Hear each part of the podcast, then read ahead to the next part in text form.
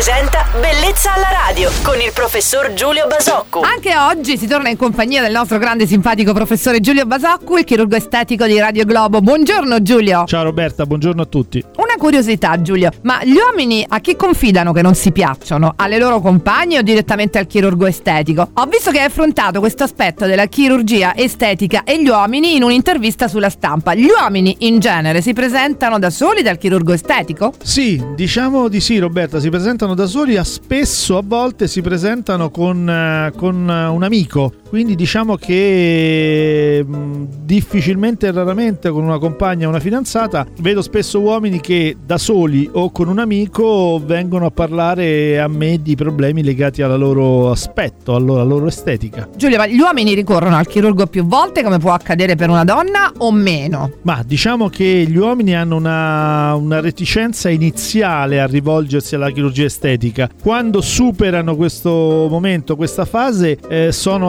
assolutamente poi dei grandi divoratori, dei grandi consumatori di chirurgia estetica. Quindi in questo senso sono degli ottimi pazienti. Se anche voi siete curiosi come me o semplicemente avete dei consigli da chiedere al nostro chirurgo estetico Giulio Basacco, scrivete una mail a bellezzalaradio.it. Grazie Giulio, io ti auguro buon fine settimana, a domenica. Ciao Roberta e buon fine settimana a tutti. Bellezza alla radio.